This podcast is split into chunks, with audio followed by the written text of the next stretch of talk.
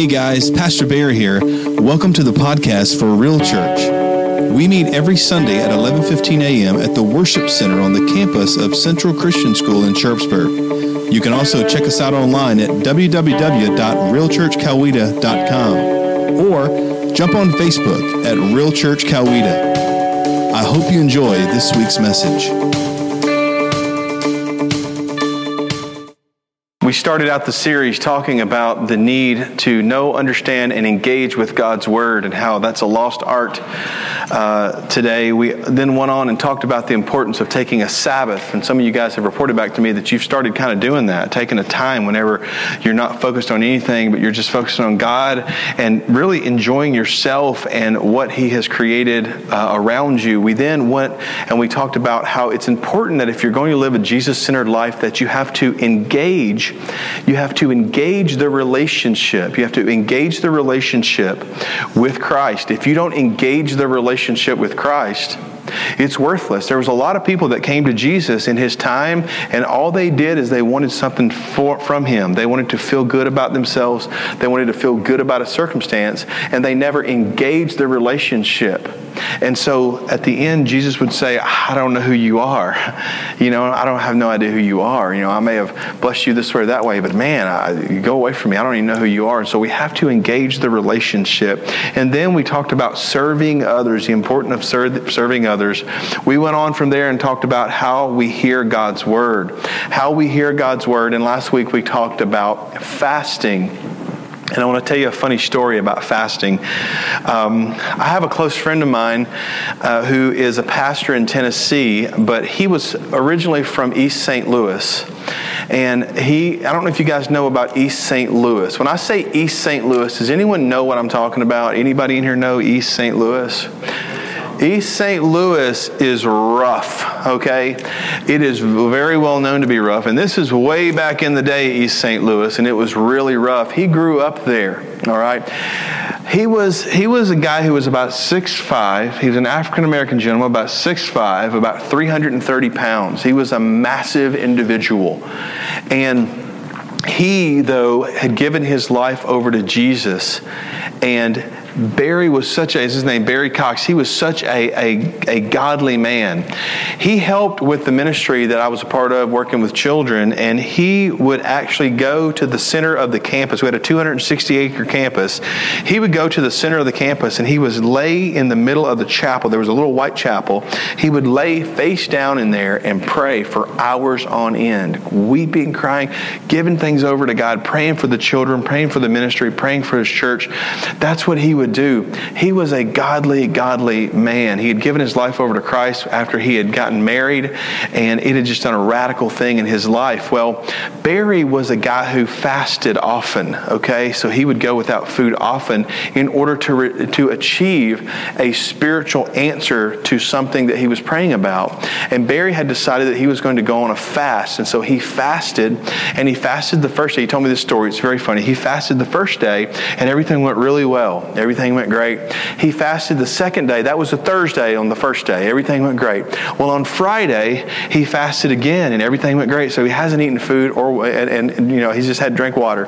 He's drank water only for 48 hours. And so he decided he was going to do a three day fast. And so he was going to fast the final day. Part of Barry's responsibility with the ministry, though, was that he would buy supplies for the campus.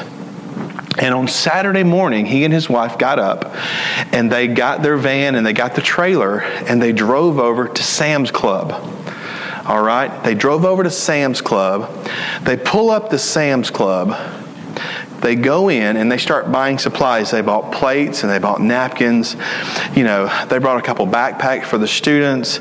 You know, they bought all kinds of stuff. They bought large, you know, at Sam's you can get a five gallon drum of baked beans. I don't know if you guys know that or not, but you can. All right, you can. And so, um, and they bought all those things. They bought dishwashing detergent. and so they came to a point in the store though, and he had one of those long flat things that you get over at Sam's, one of those, and he's pushing that. It's not a cart, it's one of those big things. And his wife says, Oh, Barry, I totally forgot. I have to go over. And so she goes over to the other side of the store. And she starts getting supplies. And he says, Okay, I'll just round the corner here and get a few more things. Well, he rounded the corner and he ran into the samples. You know, the samples that long line of heaven that awaits you in the back of Sam's that usually starts with pizza and ends up with something from the frozen section, one of those little puff balls with the cream stuff in it that are frozen. And you don't care at the time it's frozen. You wouldn't eat it like that at home, but it's free. And the old lady's giving it to you, and you're going to eat it. Barry turned that corner and he said, Mr. Williams, I never knew that a little bitty thing of pizza this big could engulf my senses. And he said, I was like a zombie walking over to it. Barry's a godly man. And I said, Barry, I said, uh, did you, uh, did you pass it on by, bro? He said, Well, and I knew he was messing with me. I thought he was messing with me. He said, Well, no, Mr. Williams, I got four or five of them samples. I even went up and got a thing of ice cream on the way out. He broke his fast early. He said, Man, I went in there and I blowed it. I blowed it. I just blew it right out of the box. Heard his exact words. What was that?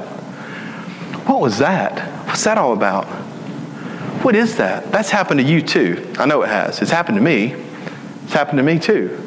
Not necessarily about fasting, but about a lot of stuff. It happens to us. It does. There's a scripture there's a scripture that says that says this.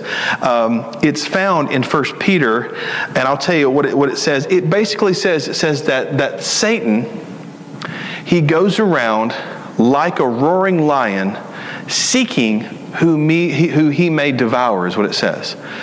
He goes around like a roaring lion. He says, Stay alert, watch out for your great enemy, the devil. He prowls around like a roaring lion looking for someone to devour. All right, so I'm kind of a curious guy, so I decided I was going to I was to take a look and see. You may be surprised to know this. Lions are not very fast. Did you know that? You would think, you know, king of the jungle and all that stuff, lions are not very fast. They're not at all fast actually. As a matter of fact, lions are one of the slowest animals where they exist.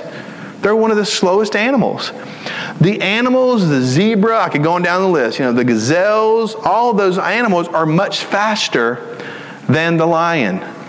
So, here's what a lion will do a lion will actually get in high weeds and will walk and look, and when he sees the prey, he'll kneel down and he'll wait and he'll watch. And here's the funny thing I learned, just to show you how dumb some animals are. If the lion looks up and makes eye contact with the animal, the animal will run. If the lion looks up and the animal starts looking at it and it put, turns its head up and doesn't make eye contact, the animal will not run. It'll stay there. Now, how dumb is that? But that's what they do. And the lion knows that. And so the lion stays there and he creeps a little closer and he examines and he watches. He watches really carefully for the weakest link in the whole pack, in the whole herd. He's looking for the weakest link and he'll maneuver around. And here's the thing he won't do that just for five minutes or 10 minutes or an hour. He'll do that for hours on end. He will sit there and creep up a little bit and look up and then look away and then creep down and come over and look. That's what he does. Until finally, at the perfect moment, when the animal is looking off and is not suspecting it, the lion, being slower, has to, be surpri- has to surprise him and the lion will pounce right at the right time. At the exact moment that he needs to, he will pounce. And that's how he kills his prey. That's how he devours his prey. So let's go back to what we were talking about last week at fasting. And let's read the verse at the very end, at the very end that we didn't read last week, but let's read that verse. In Luke chapter 4, verses 13, here's what it says It says, When the devil had finished all this tempting, He's tempting Jesus. Jesus withstood the temptation, and he says, When the devil had finished all of this tempting. It says this He left him until, and here's the important part, an opportune time. That's what it says. If you have your Bible, if you have a pen, I want you to underline the word opportune time or another opportunity. Circle that. It's important. And you may think it's not important, but it's important for your life. And here's why. Satan is a very patient individual.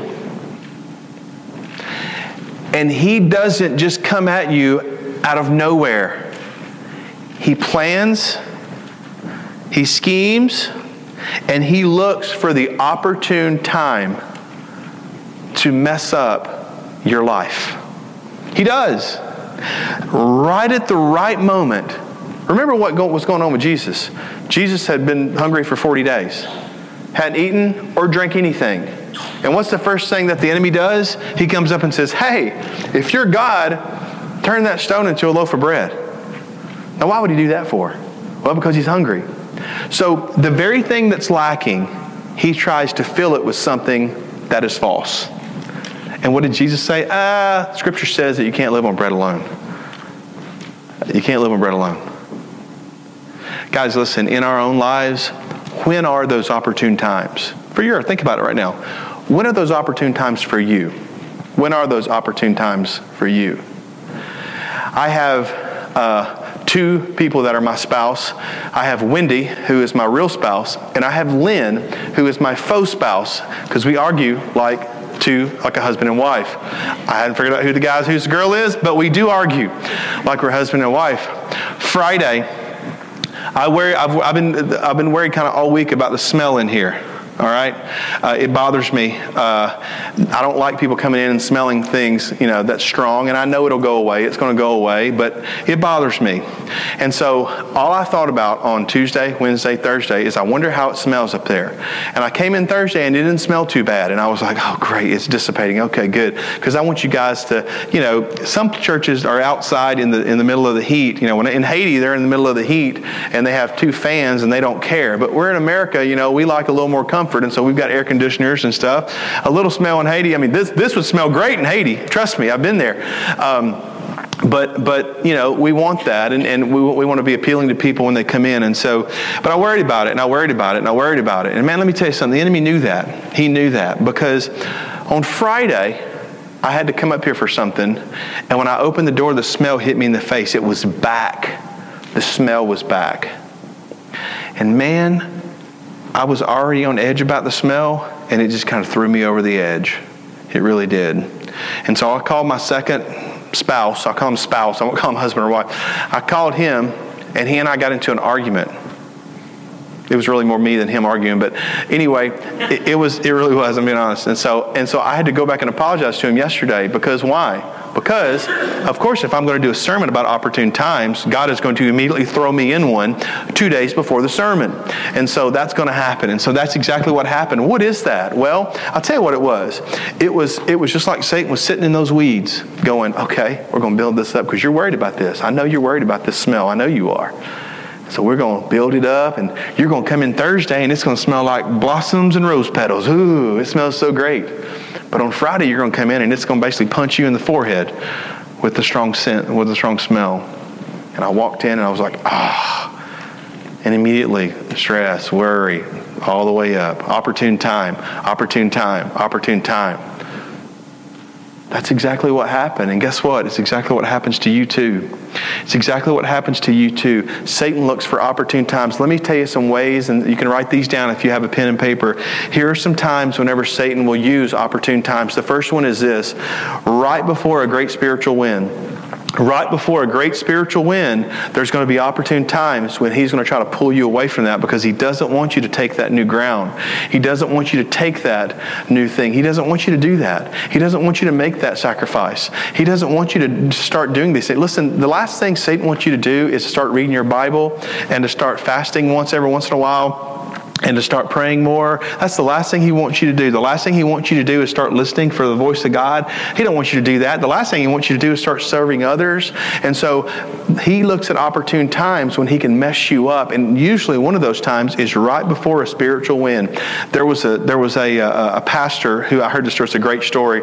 The pastor loved to hike and he loved to walk and he loved to run. He was in very good shape. And the pastor went to Colorado. He had to speak at a conference in Colorado, and he went out to speak at the conference.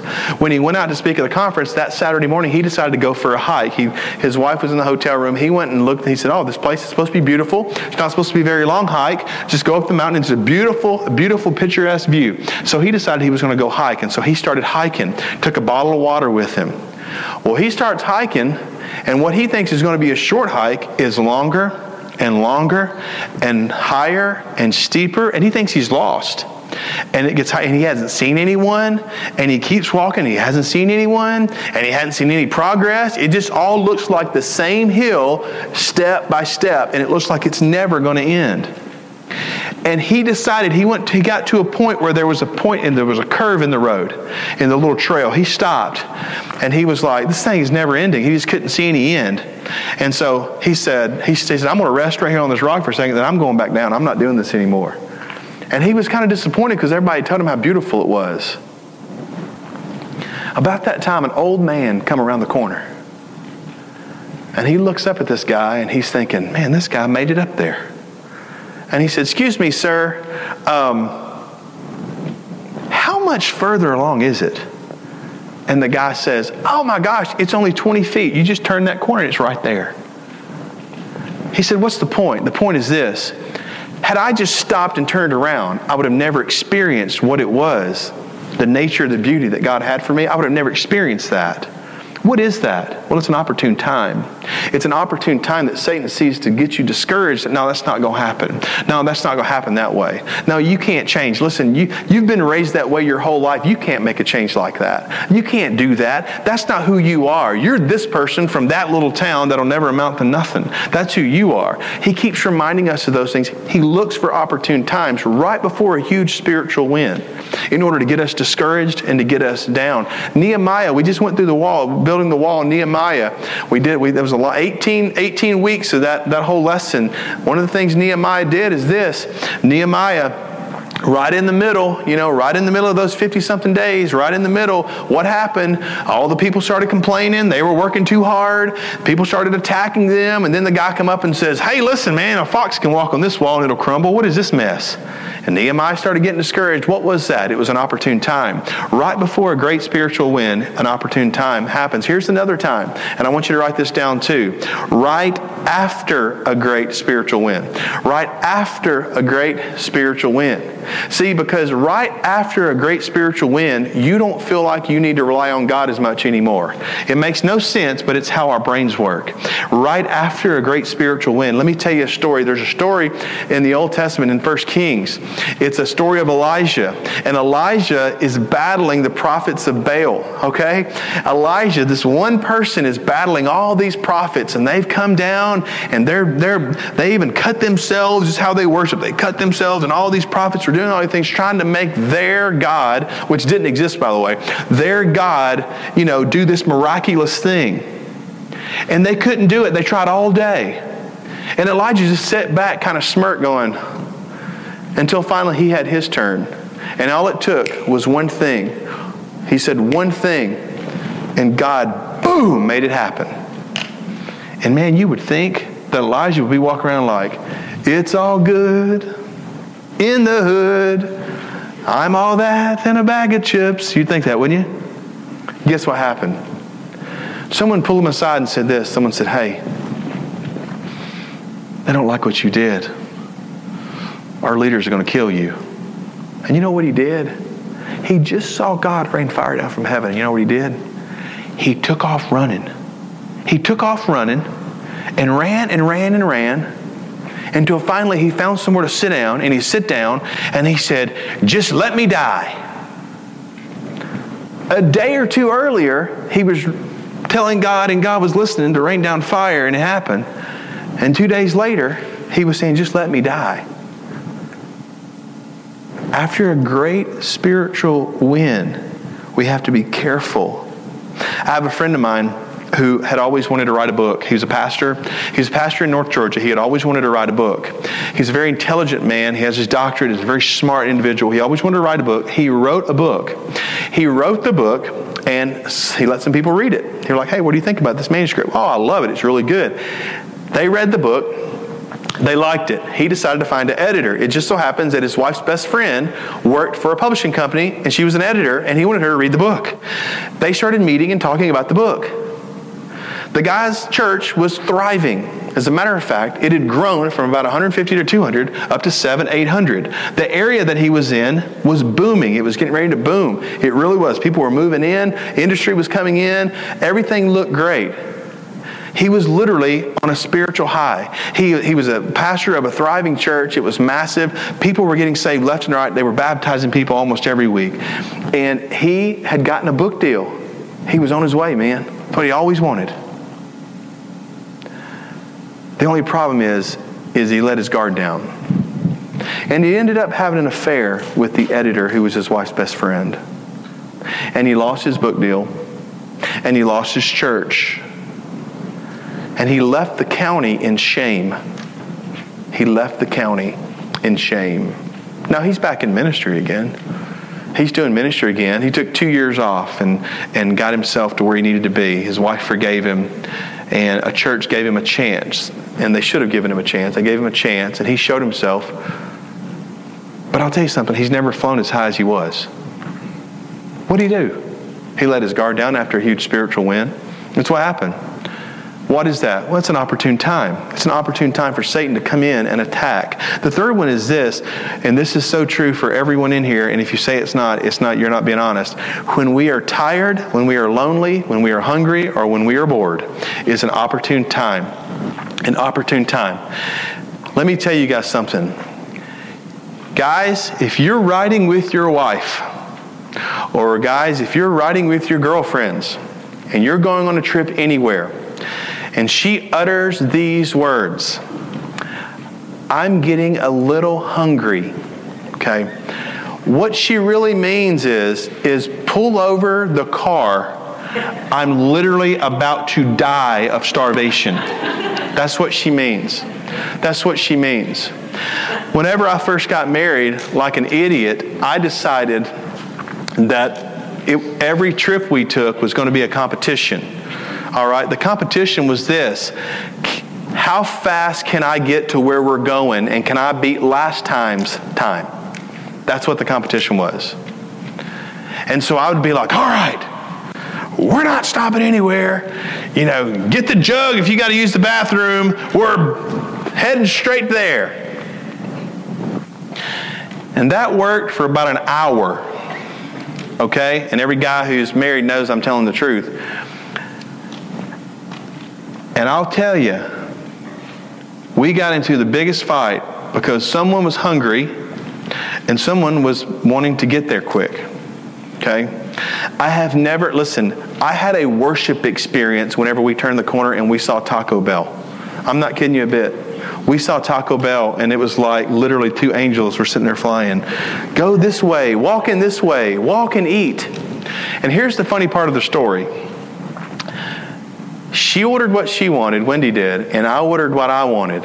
And as God is my, I was hungry too, but I just wasn't saying anything because I wanted to get there. This is a true story. I'm not a real picky guy when it comes to Taco Bell. I like bean burritos with no onion. No onion. So Wendy's hungry. I'm going, fine, just eat. I didn't care what she got, just eat. So she ate all of her food. And so after she was done eating, we were a good 45 minutes down the road. And when I tell you that it was the desolate highway, it was desolate. There was nothing, nothing she's over there, and I said, Hey, can you get me one of those burritos out? Now remember, I want to get there fast, and I'm Mr. Let's Don't Stop. Y'all, I took the biggest bite of that burrito, and it was like someone took a Vidalia onion and shoved it down my neck. It was full, I think it was an onion burrito, is what it was. No beans, it was onion burrito. I took that thing and I went, and just spit it out the window straight from my mouth and threw the rest of it, threw the rest of it away.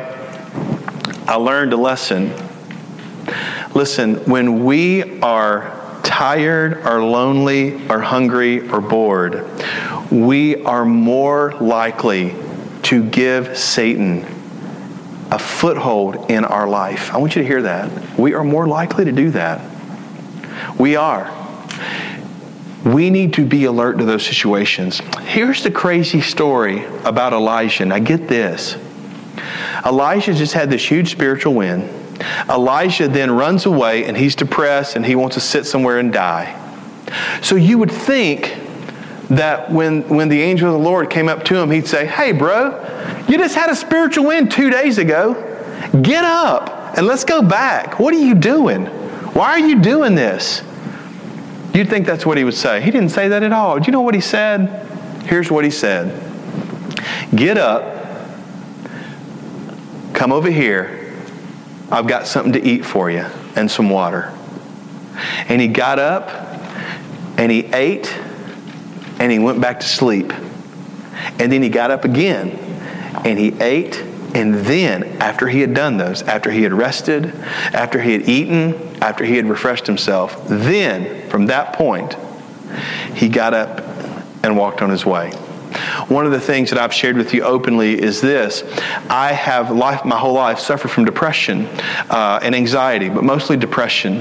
And I share that openly because most pastors don't share that. And I don't know why they don't share it. They try to hide it, but it's more difficult if you hide it. Listen, it's hereditary for me. You know what I mean? I have a great life, I have a great family. You know, I even have a great dog, okay? I mean, I, I, there's no reason for me to ever be depressed. It's hereditary for me. My, my, my brother uh, kind of suffers from it.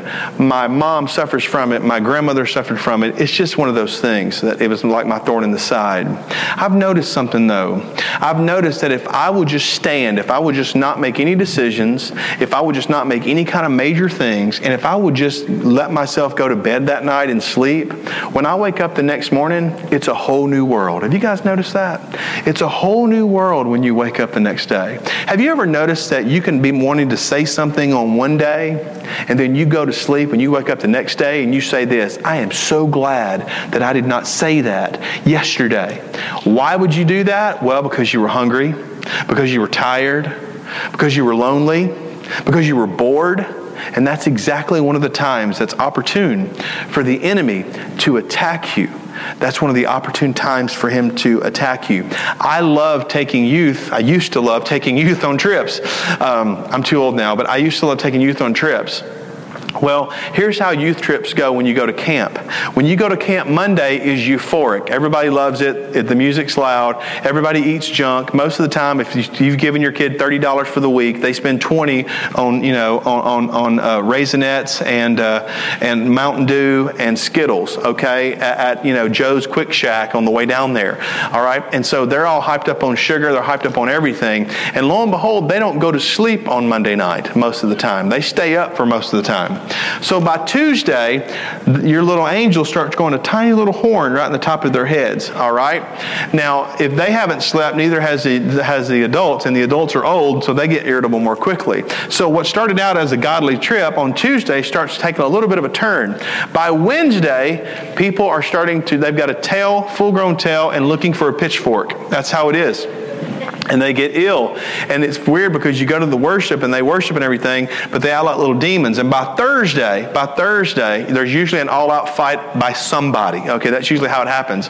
And then Thursday night, you get some good sleep and you wake up Friday morning and you're ready to be home. That's how the week usually goes. Well, I had a student one time that is a great kid. This is a loving kid, but it was the it was the most really um, uh, surprising thing that ever happened to me. I had a student one time that she was so sweet. As a matter of fact, she walked through one of our students, she walked with him his whole journey. From the time he was 18, he was diagnosed with cancer, terminal cancer, and he died at age 20. And she walked through that every step of the way with him to the point where she was in the room. She was right outside the door when he passed away, and she walked in with his mother she actually ended up giving her whole life to helping serve people with cancer. She actually works at the Cancer Treatment Center right now. She does. That's what she always wanted to do with her life after that event happened. This girl was sweet. I'm talking about syrupy sweet. I'm talking about, you know, Karo syrup sweet. I'm, I'm not talking about, I mean, she was sweet. But we went on a trip one time and we had a kid, two kids that had to be back by 2 o'clock. And we left at 10 o'clock.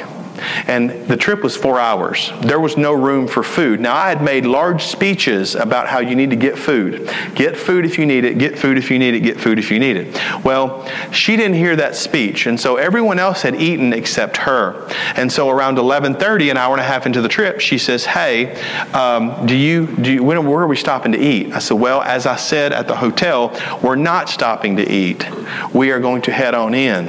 Well, by that time of the trip, and if you know about youth trips, there wasn't an, a scratch of food on the on the bus. Not one ounce of food. There was nothing. Everybody eating everything. You know, even the little food that got stuck in the corners, the kid just kind of plucked that out and that eating it. Well, I'm not kidding you guys. Her eyes rolled in the back of her head and she turned into a little demon.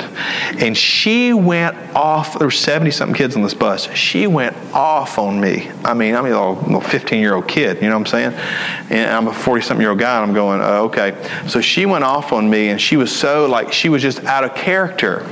And I realized I was like, listen, you know, this is not who she really is. First, I wanted to do was like everybody wants to do. I wanted to kill her. I wanted to literally, I wanted to strangle her to the point where I saw the, the life flow slowly out of her eyes. But I didn't do that. I didn't do that. Uh, you know, because that's your first inclination. So I was like, okay, well, I'm going to, I'm going to. And so what I did is, is I stopped very quickly, ran in and got her something, and came back out. And I was nice about it. But I saw her turn just like that, and I've never forgotten that because I decided that from that point on, we weren't going to do that anymore. And Wendy can attest to this this as God is my witness. If you go on a trip with me, we'll stop as many times as you want to. That's the truth. It's the truth. We'll stop. I don't care. We'll pull right over. And, hey, let's get something. I don't care. What do you want? It doesn't matter to me a bit. I learned something. Let me tell you why I learned that. I learned that because I have an app called Waze, W A Z E. Okay, you guys got that Waze app? If you don't have the Waze app, you need to get the Waze app. It's free. It tells you where the cops are, the potholes are, the cars are. It tells you everything. And so it also tells you this there's a little number, and it'll tell you what time you're going to arrive. It will. Now, I've noticed something. Whenever I'm exceeding the speed limit slightly, all right, trying to get there, when I'm in a rush, when I'm trying to get there, when I'm trying to get there and I'm pushing it, I've noticed something. If it says I'm going to get there at 10:30 and I'm really pushing it and I'm really going to it, in a couple hours it'll say 1028. And I'm stressing for hours on end and it says 1028. But if I stop and I get a little something and I get back in the car and I start again, It'll say 1033. The most, it'll say 1040. Okay? Let me ask you a question. Is it really worth 10 minutes to be stressed out the whole trip? Is it really worth 10 minutes to have everybody miserable in the car? Is it worth 10 minutes to argue with somebody? It's not. Because I drove here. It took me 20 something minutes to drive here, and I can't even tell you what I did. I think I put it in drive. I don't know, but it's just so, it's, it's memory for me. It's not worth it. Why is that? Well, because listen, when people are tired and when they're hungry, and you know, and when you're lonely and when, and when, when you're, you're frustrated about something, that is an opportune time. Don't let Satan have that. The final one is this when you begin to decide you're going to change your life, when you begin to decide you're going to change your life and you're going to do the right thing, at that point, Satan will immediately start attacking you. Now, why is that? Well, it's because if you're not wanting to change, if you're doing the same thing you've always done and getting the same results you've always gotten, then he don't care. But if you decide you want to change something about your life, I've told you this before, but let me tell you. If you decide, now we've laughed about this, but if you decide you want to get out of debt, I'm here to tell you something. The transmission's falling out of the car, and it's probably going to happen in the first week. It's going to happen. If you decide you want to stop arguing with your spouse, okay? She's going, he or she is going to come in and they're going to be ill as a hornet and they're going to pick every, push every button you got. It's going to happen. It's just that's just reality. That's the way it works. Why is that? Well, because when you decide you want to make a change, when you decide that, well, at that point, then you become fair game. And he gets in the weeds, slowly starts creeping, and starts looking around. That's why we said Galatians 6, chapter, verse 9 says, Don't grow tired of doing what's good. Don't grow tired of doing what's good because when you, when you keep doing what's good, in the end, you're going to reap a harvest. You will reap a harvest if you don't grow tired. Now, in this series, we've always done some practical applications. And so get your pen and paper and write these four practical applications down. Here they are. The first and I'll be quick. The first one is this you have to realize these attacks oftentimes will come from the person you least expect it from, okay? It will come from the person you least expect it from. You with me on that? It will come from the person you least expect it from. You think that the happy jack at work is the one, the guy who's rude to you all the time, you think he's the one that Satan's going to use to attack you. It's not going to be that. It's going to be your wife. All right? It's going to be your wife saying something. It's going to be your kid not wanting to go to bed. It's going to be your, your 15 or 16 or 13 year old teenager that thinks they know it all. I'm sure none of our teenagers think that, but you know, those on the outside that, that think they know it all, that are going to smart, smart off to you, and it's going to push your button. It's going to be those people. It's not going to be the people. Listen, if, if, if some strange person would have, would have told Lynn, you know, uh, Friday about the smell, he'd have said, oh, okay, okay. But it was me. It was someone he didn't expect it from. He didn't expect that from me. And, I, and, I, and oftentimes I don't expect the attacks, but the attacks come, and they come from people that we're closest to. They do. They come oftentimes from people that we're closest to. Our friends, our family, that's what happens. He uses those oftentimes that are close to you. Now, listen, if you're a husband and you're in an argument with your wife and you look at her this week and say, Satan's just trying to use you, don't do that. If you do that, duck immediately because she's throwing something at you, okay?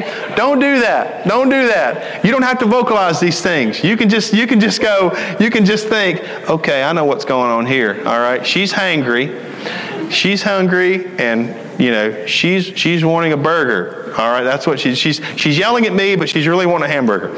And so think about those things.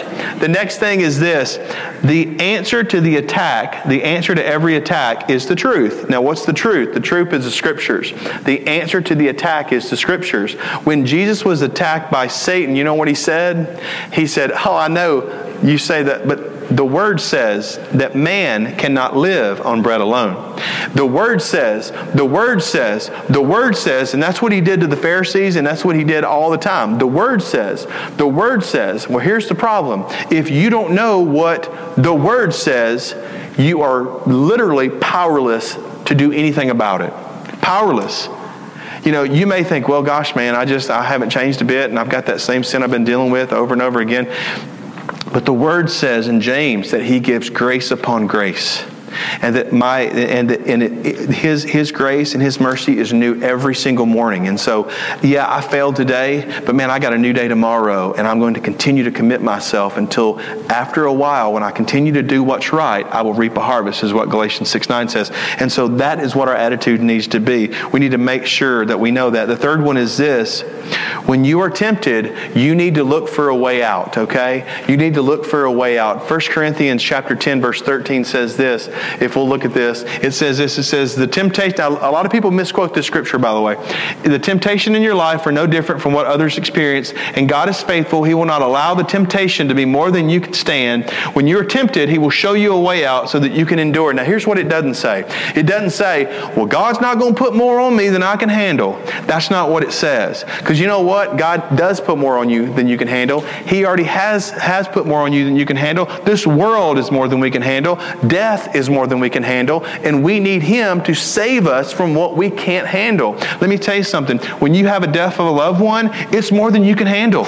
I'm telling you it is, which is why you have to lean on God and to those people around you that so it's not saying that. What it's saying is this. It's saying that He is not going to allow you to be tempted past what you can handle. Tempted past what you can handle. And if that if you start getting tempted, he says this, look for a way out. And this is what you have to do. When you're in a temptation, when you're sitting there, I had a guy tell me this one time. He was sitting in a hotel. He was sitting in a hotel room, and and he was tempted to look at pornography. And he was a businessman, and he was sitting, and he was he was tempted to look at pornography. And he was just it was it was bothering him, and it was pulling from him. And he was like, God, I just don't know what to do. And the phone rang, and it was the front desk, and he had a package at the front desk. And he goes downstairs, and it was the wrong room. It was the wrong. Pa- it wasn't even his package. He said, Well, that's not my room. I'm in this room. Oh, I dialed the wrong number. at the exact time, at the exact time, exact place when he needed it. Now, here's the thing you can be like a car going down the road with all the signs, and you can go right through all those signs that says, do not go, you know, like in, in, in National Lampoon's vacation. Don't go this way, stop. No, and you can run right through those things and go right into that temptation. You can go right into that opportune time. You can do that if you want to. But if you will listen to the little cues, he does it every time, by the way. He does it every time. The scripture says he does it every time. So you will not go past what you can hold up under. And if you are tempted, you can look for a way out, and He will provide you a way out every single time. It's true. You just have to be alert to what that way out is. The final one is this, okay? And this is the best one. You need to expect the attack. Begin to expect the attack. Whenever you're being attacked, begin to expect it.